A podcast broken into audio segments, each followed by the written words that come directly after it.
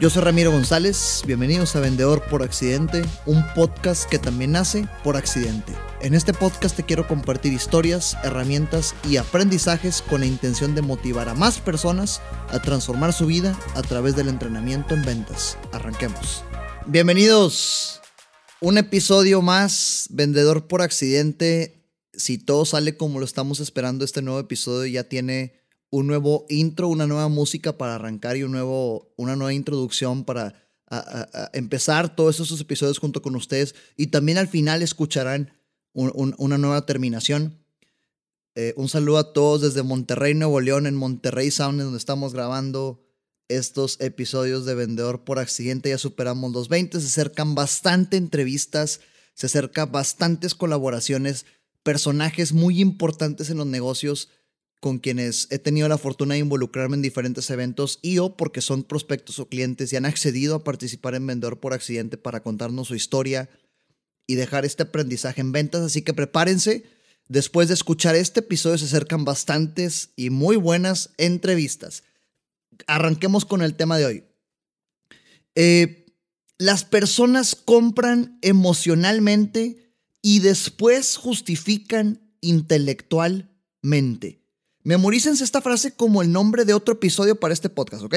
Las personas compran emocionalmente y después justifican intelectualmente y repítenselo las veces que sean necesarias. Las personas compran emocionalmente y después justifican intelectualmente. ¿Qué relación tiene con el nombre de este episodio que, que también si todo sale de acuerdo a lo, a lo esperado se debe de llamar Deja al niño en casa? ¿Qué tiene que ver con esto? Hoy quiero platicar de una herramienta que usamos nosotros para ah, durante los entrenamientos con nuestros clientes para facilitar la confianza y entendimiento con cualquier tipo de persona y esta herramienta se llama análisis transaccional. Si me está escuchando algún experto en la materia sabrá a qué me refiero.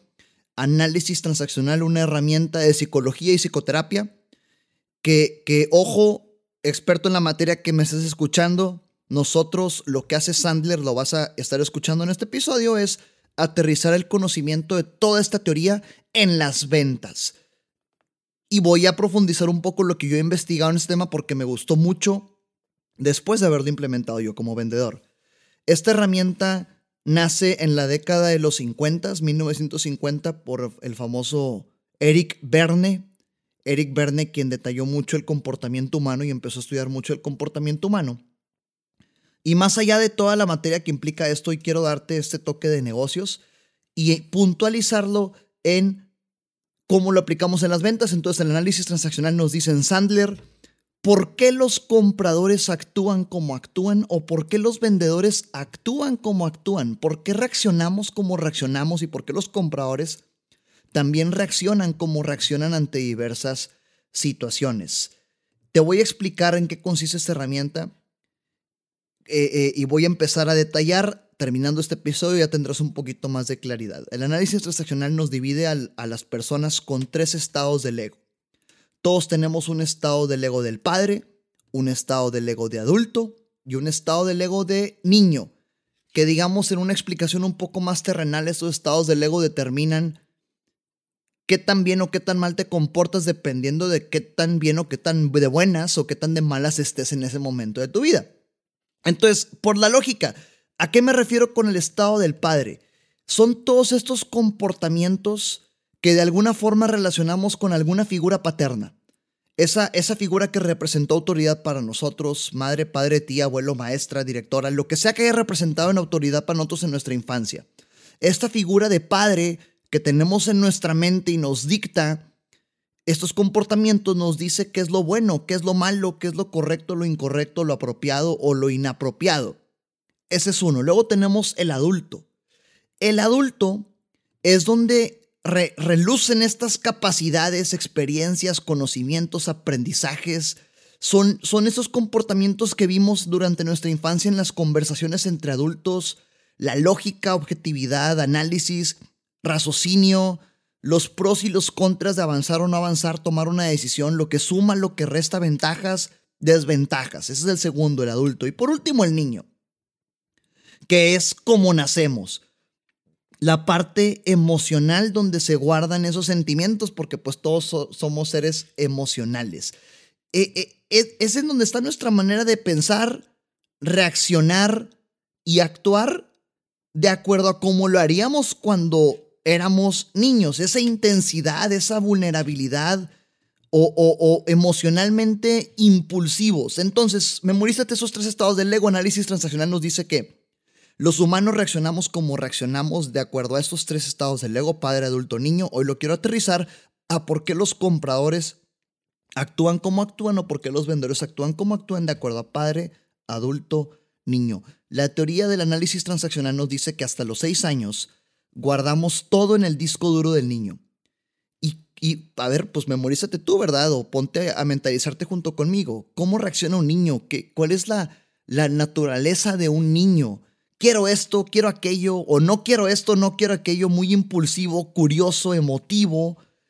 Y, y, teniendo esta definición, regresemos por favor a la regla que te mencioné empezando este episodio. Las personas compran emocionalmente y después justifican de manera intelectual. Entonces, ponte en tu rol de comprador. Tú que me oyes, por favor, ponte en tu rol de comprador. Sabes que si ya llegaste hasta acá, pues ya te he repetido en bastantes ocasiones que todos los que estamos escuchando esto somos muchísimo más compradores que vendedores. Así que sabemos cómo comprar a la perfección. Hemos comprado más de lo que hemos vendido. Ponte en ese rol de comprador y vamos a analizar dos opciones. Si, si tu estado del ego del niño, ese niño que todos tenemos dentro, es este impulsivo emocional, y, cuando quiere algo acciona. Y si la regla dice las personas compran emocionalmente y después justifican intelectualmente, entonces cuando tú estás tomando la decisión de comprar, ¿quién es quien realmente está comprando dentro de ti? Es el niño. No es el adulto ni el padre interno el que se involucran en este proceso hasta que el niño toma acción. Cuando el niño se involucra lo suficientemente emocional en el proceso es cuando por fin le da entrada a tu padre o a tu adulto interno. Y, voy, voy, a profundizar más en este tema para dejarlo bien en claro, porque es una teoría muy interesante y tiene mil, miles de derivadas. Vamos a aterrizarlo a tu prospecto o a tu cliente.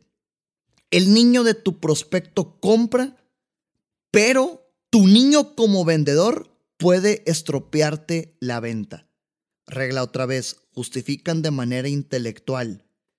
Y vamos a analizar todo este detalle.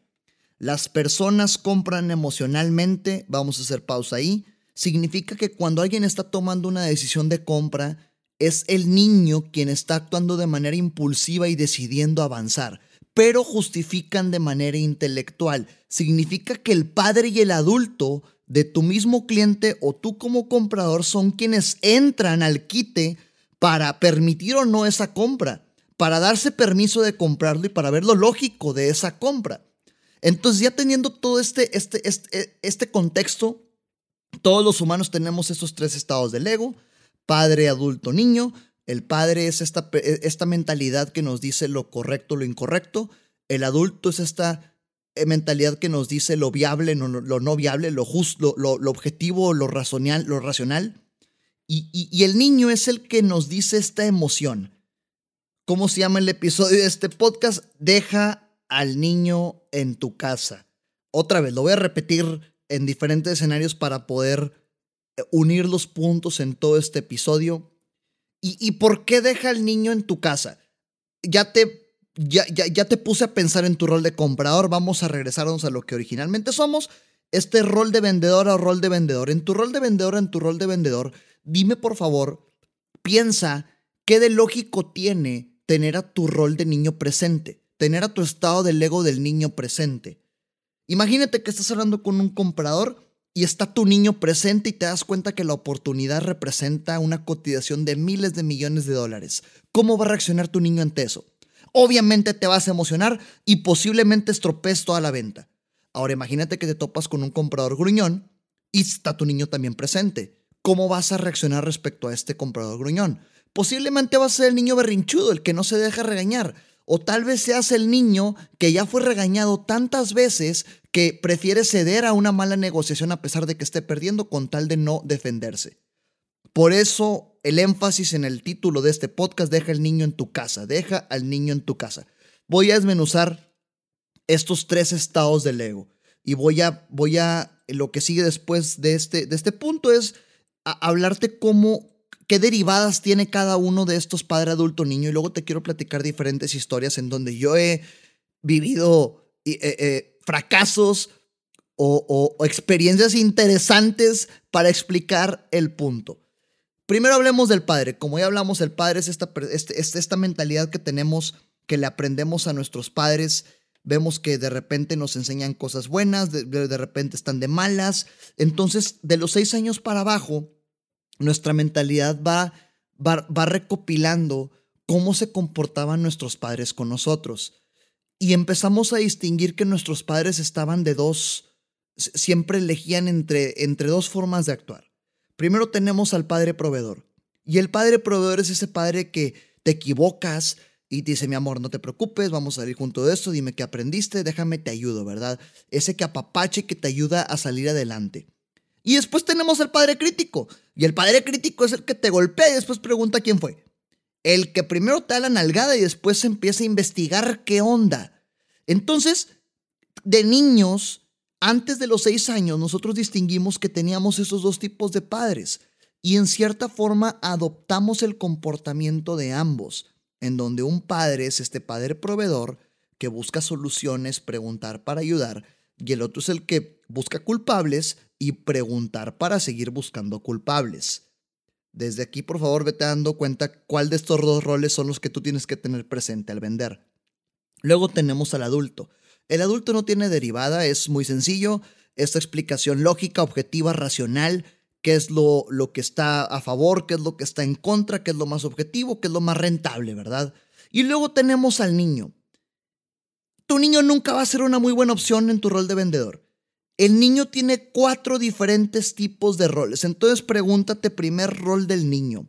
¿Cómo es un niño naturalmente? Imagínate este escenario en donde vamos a una carretera manejando, llevamos varias horas y hay un niño en la parte de atrás, eh, sentado en el asiento de atrás, ¿verdad? ¿Qué se la pasa haciendo este niño durante los últimos, las últimas dos horas de viaje?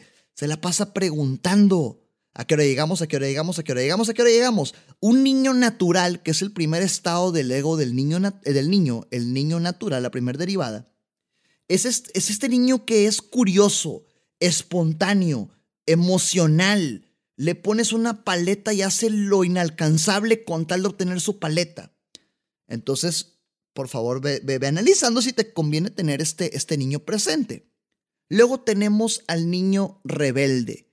Y el niño rebelde es este, imagínate que estás caminando por un centro comercial y de repente ves a un niño tirado, haciendo berrinches, llorando, gritando, ese que incomoda a todos y volteas a ver a la mamá para que deje de llorar el huerco, gritando con tal de obtener atención. Y hasta que el papá o la mamá le dan lo que quiere, deja de berrinchar.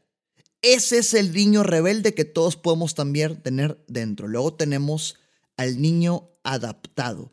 Este niño adaptado es el que ya estuvo tan expuesto al padre crítico, que ahorita te lo mencionaba, el padre crítico es el que regaña sin cuestionar y busca culpables. Este niño adaptado ya estuvo tan expuesto al padre crítico que ya está escamado. Ya le da miedo preguntar, ya le da miedo defenderse porque sabe que si habla le va peor. Así que ya ante cualquier problema prefiere decir, sí, sí, sí, está bien, lo que tú digas. Así que vuélvete a cuestionar, ¿qué tanto te conviene tener a tu niño adaptado presente ante un comprador difícil? Y toma tus decisiones. Y por último, el cuarto rol del niño, el pequeño profesor. Este término lo usamos para ese niño engañoso, ese niño que, que manipula y tiende a mentir con tal de salirse con la suya es el que lo ves llorando y, obtiene lo que quiere y cambia drásticamente de humor. O es el que está feliz y, cariñoso con los papás a cambio de obtener lo que quiere. Así que, pues tú dime, siendo un vendedor profesional y honesto, ¿qué tanto te conviene tener este rol presente? Así que vamos a, recapitular las derivadas de estos estados del ego. El padre, que es el que todos tenemos, tanto tu comprador como tú como vendedor, tiene dos dos, ramificaciones. El padre proveedor, ya quedó claro, y el padre crítico. El adulto es uno y el niño es niño natural, niño adaptado, niño rebelde y pequeño profesor. Entonces, ya teniendo esta definición, piensen primero en lo que te compete a ti vendedora o a ti vendedor. qué mezcla o qué proporción de estos roles por lógica te conviene tener presente durante tus conversaciones con clientes. El episodio se llama Deja al niño en casa. O, por favor, obviamente el niño se queda en tu casa significa que ninguno de estos cuatro niños te conviene tener presente en tu rol de comprador. La respuesta es, en tu rol de vendedora o en tu rol de vendedor, tienes que estar enfocada o enfocado en tener siempre presente a un 70% del tiempo a tu padre proveedor y a un 30% del tiempo a tu adulto. El niño nunca está presente, el padre crítico tampoco. 70% del tiempo padre proveedor es el que va a hacer preguntas. A ver, prospecto, déjame ver si te estoy entendiendo. A ver, claro, cuéntame, buscaré la forma en, descubrir si podemos ayudarte. Con esta tonalidad y con este lenguaje corporal que transmiten ayuda. Y luego el adulto es el prospecto. Es importante que hablemos de presupuesto para descubrir si realmente podemos empatar juntos. El adulto es el que habla de estos temas lógicos y, y objetivos. 70% del tiempo padre proveedor, 30% adulto es lo único que te compete lograr en tu comunicación con tus compradores. Pero aquí viene el reto. Aquí viene el reto, querida o querido eh, persona que me escuchas, que en una negociación siempre hay dos variables. Una variable eres tú, tú puedes controlar cómo reaccionas y cómo actúas. Y la otra variable, lo siento, no puedes controlar absolutamente nada. La otra variable es tu compradora o tu comprador.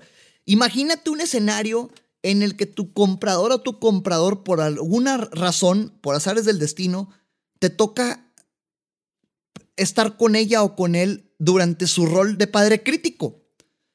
Y, no me vas a dejar mentir, todos hemos tenido ese tipo de experiencias con compradores y con, con clientes que son buenísimos para echar culpas. Te, te, te, marcan y lo único que hacen es regañarte porque aseguran que tú te equivocaste y tú eres el culpable de absolutamente todo lo trágico que les está pasando en su vida. Entonces, ¿qué hacer en ese tipo de escenarios? Te toca un cliente padre crítico y si tú llegas a cometer el error de tener a tu niño presente, ¿cómo va a reaccionar el, el niño rebelde ante un padre crítico? Berrinche, te pones al tú por tú y ya no lograste absolutamente nada, manchaste una muy buena relación. O tienes al niño adaptado, te toca un padre crítico y cedes a pesar de que no te convenga. O peor aún, te tienes a tu padre crítico te, y luego te agarras a golpes. Oye, no se trata de eso. El niño se queda en casa. Este tema es de inteligencia emocional. Ahora podemos tener otro niño rebelde en nuestros compradores, porque ellos también tienen esos estados del ego. Esta herramienta nos dice cómo los compradores se comportan y cómo los vendedores se comportan. Entonces te quiero platicar dos historias una es una historia en la que hice todo mal. Este, pues soy humano, ¿verdad? Y, me la paso el, 80% de mi tiempo vendiendo, ya te lo, te lo he compartido. Entonces, en esta historia quiero, quiero que, que me ayudes a, distinguir toda esta teoría y aterrizar a la realidad. Y en la otra me emocioné de más. No fue tan mal, pero me emocioné de mal. Tendré otro episodio muy puntual de, de de cómo reaccionar ante este tipo de situaciones para, para equilibrar la conversación emocional. El objetivo de este es que te quedes esto, 70% del tiempo padre proveedor, 30% adulto. Padre proveedor es el que busca soluciones, adulto es el que trata temas objetivos y el niño se queda en tu casa. Te quiero platicar la historia de cuando empezaba a vender páginas de internet. Eh, en esta ocasión, pues yo había migrado de este negocio de, productos plásticos para diferentes industrias, temas industriales, automotriz, manufactura, vender páginas de internet, pues ya te la sabes la historia, ¿no? Un cambio muy drástico. Eh, eh, y lo único que me quedaba era buscar y prospectar con el círculo profesional al cual ya me había desenvuelto. Entonces empecé a marcarle a los clientes que yo tenía en la otra empresa para preguntarles por las personas adecuadas o las personas indicadas con las cuales pudiera platicar ese tipo de temas de marketing o de publicidad llegué con una empresa importante aquí de Monterrey. Este, y hasta aquí digo, no voy a decir a qué se dedican porque pues este, hay, hay, hay confidencialidad de por medio. Eh, y llego y con el encargado de marketing, ¿verdad? Y, y, por favor, saca tus conclusiones de cuál de estos estados del ego que te acabo de compartir en este episodio estuvo presente durante esta reunión. Durante esta reunión. Empezamos a platicar y gracias por invitarme. Yo pretendo con esta reunión pues entender un poquito el por qué viste valioso que tú y yo conversáramos. Entiendo que tienes una inquietud de, de mejorar tu página de internet. Para eso tengo que hacer algunas preguntas y al final quiero que con confianza me digas si podemos seguir hablando de esto o si no, no pasa absolutamente nada. Hasta aquí estaba todo muy bien y empiezo a preguntar. Oye, pues, ¿por qué eso es importante? ¿Qué has hecho al respecto? ¿Cuánto tiempo llevas intentando solucionarlo? ¿Cómo crees que te está afectando? Todo iba muy bien. Preguntas muy buenas. Ya había encontrado las verdaderas razones por las cuales hacer negocio.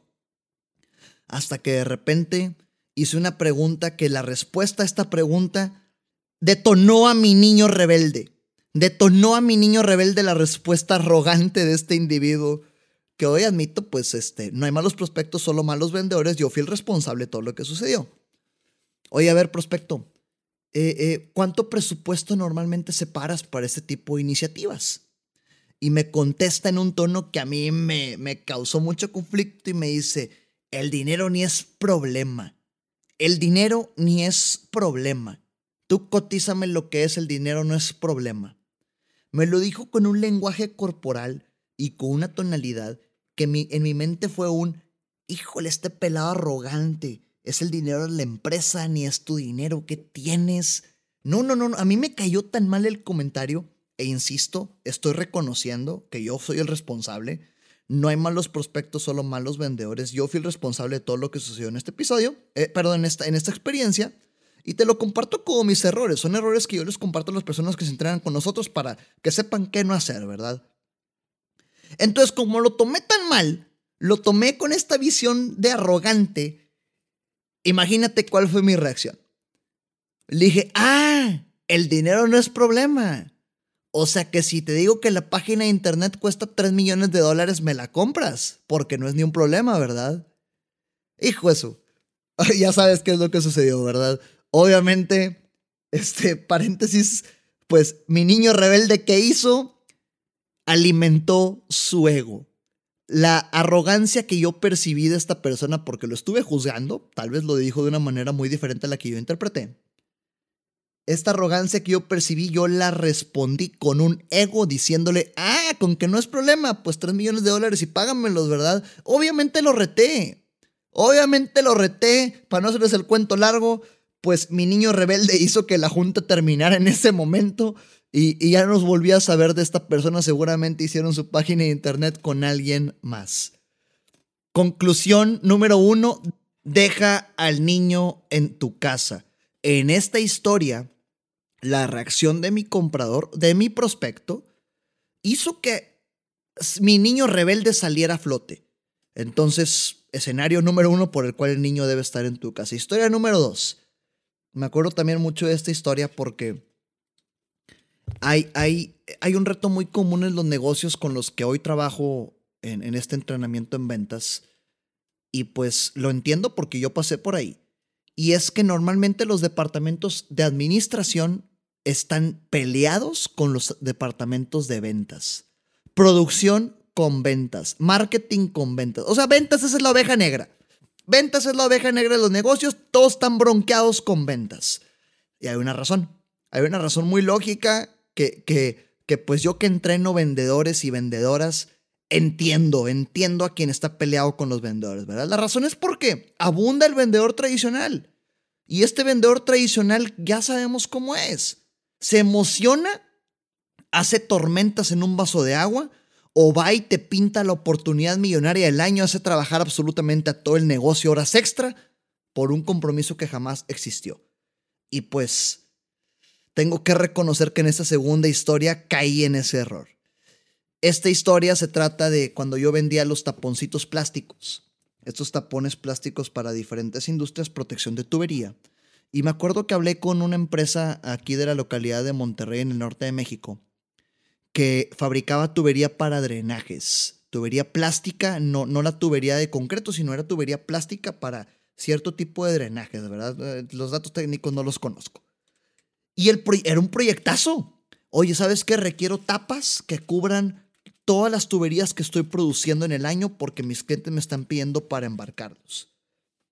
Y pues voy a la planta y descubro que el volumen era impresionante y aparte eran tuberías gigantescas, entonces mientras más grande la tapa, más grande, más, más cara, el, más, más caro el precio, pues. Entonces era un proyecto hiper, ultra contramillonario, impresionante, no hombre, yo ahí me, eh, mis ojos estaban con signos de pedos por todos lados. Tuve como seis citas, pedí muestras, pagué el flete de avión de las muestras, eh, eh, moví cosas para que el departamento de compras y embarques me trajera todo, los proveedores estaban entusiasmados y bolas por haberme saltado este, la pregunta del presupuesto a tiempo. Me di cuenta después de cuatro meses de inversión, como 10 vueltas, 10 citas y como, como seis pagos a aviones para que nos trajeran muestras, que evidentemente el precio de cada una de estas tapas no era costeable respecto al costo que les generaba eh, producir cada tubo. ¿Qué quiere decir? Hablando en términos redondos, si cada tubo les costaba producir los 5 pesos, no podían pagar una tapa que valiera 2 pesos. Esa proporción es muy, muy cercana a la realidad. Y todo por no haber preguntado presupuesto a tiempo. Todo por haberme emocionado por haberme ilusionado ante el falso interés de un prospecto y por mi culpa por no haber hecho preguntas correctas. ¿Cuál fue el niño que apareció ahí? El niño natural. Me pusieron un proyectazo millonario enfrente, yo me emocioné, signo de pedos por todos lados, moví celo, mar y tierra en el negocio. Y obviamente esto hizo que me cegara y que mi niño interno me ocasionara problemas. Conclusión número dos, deja al niño en tu casa. Siempre deja al niño en tu casa. Mentalízate, deja al niño en tu casa.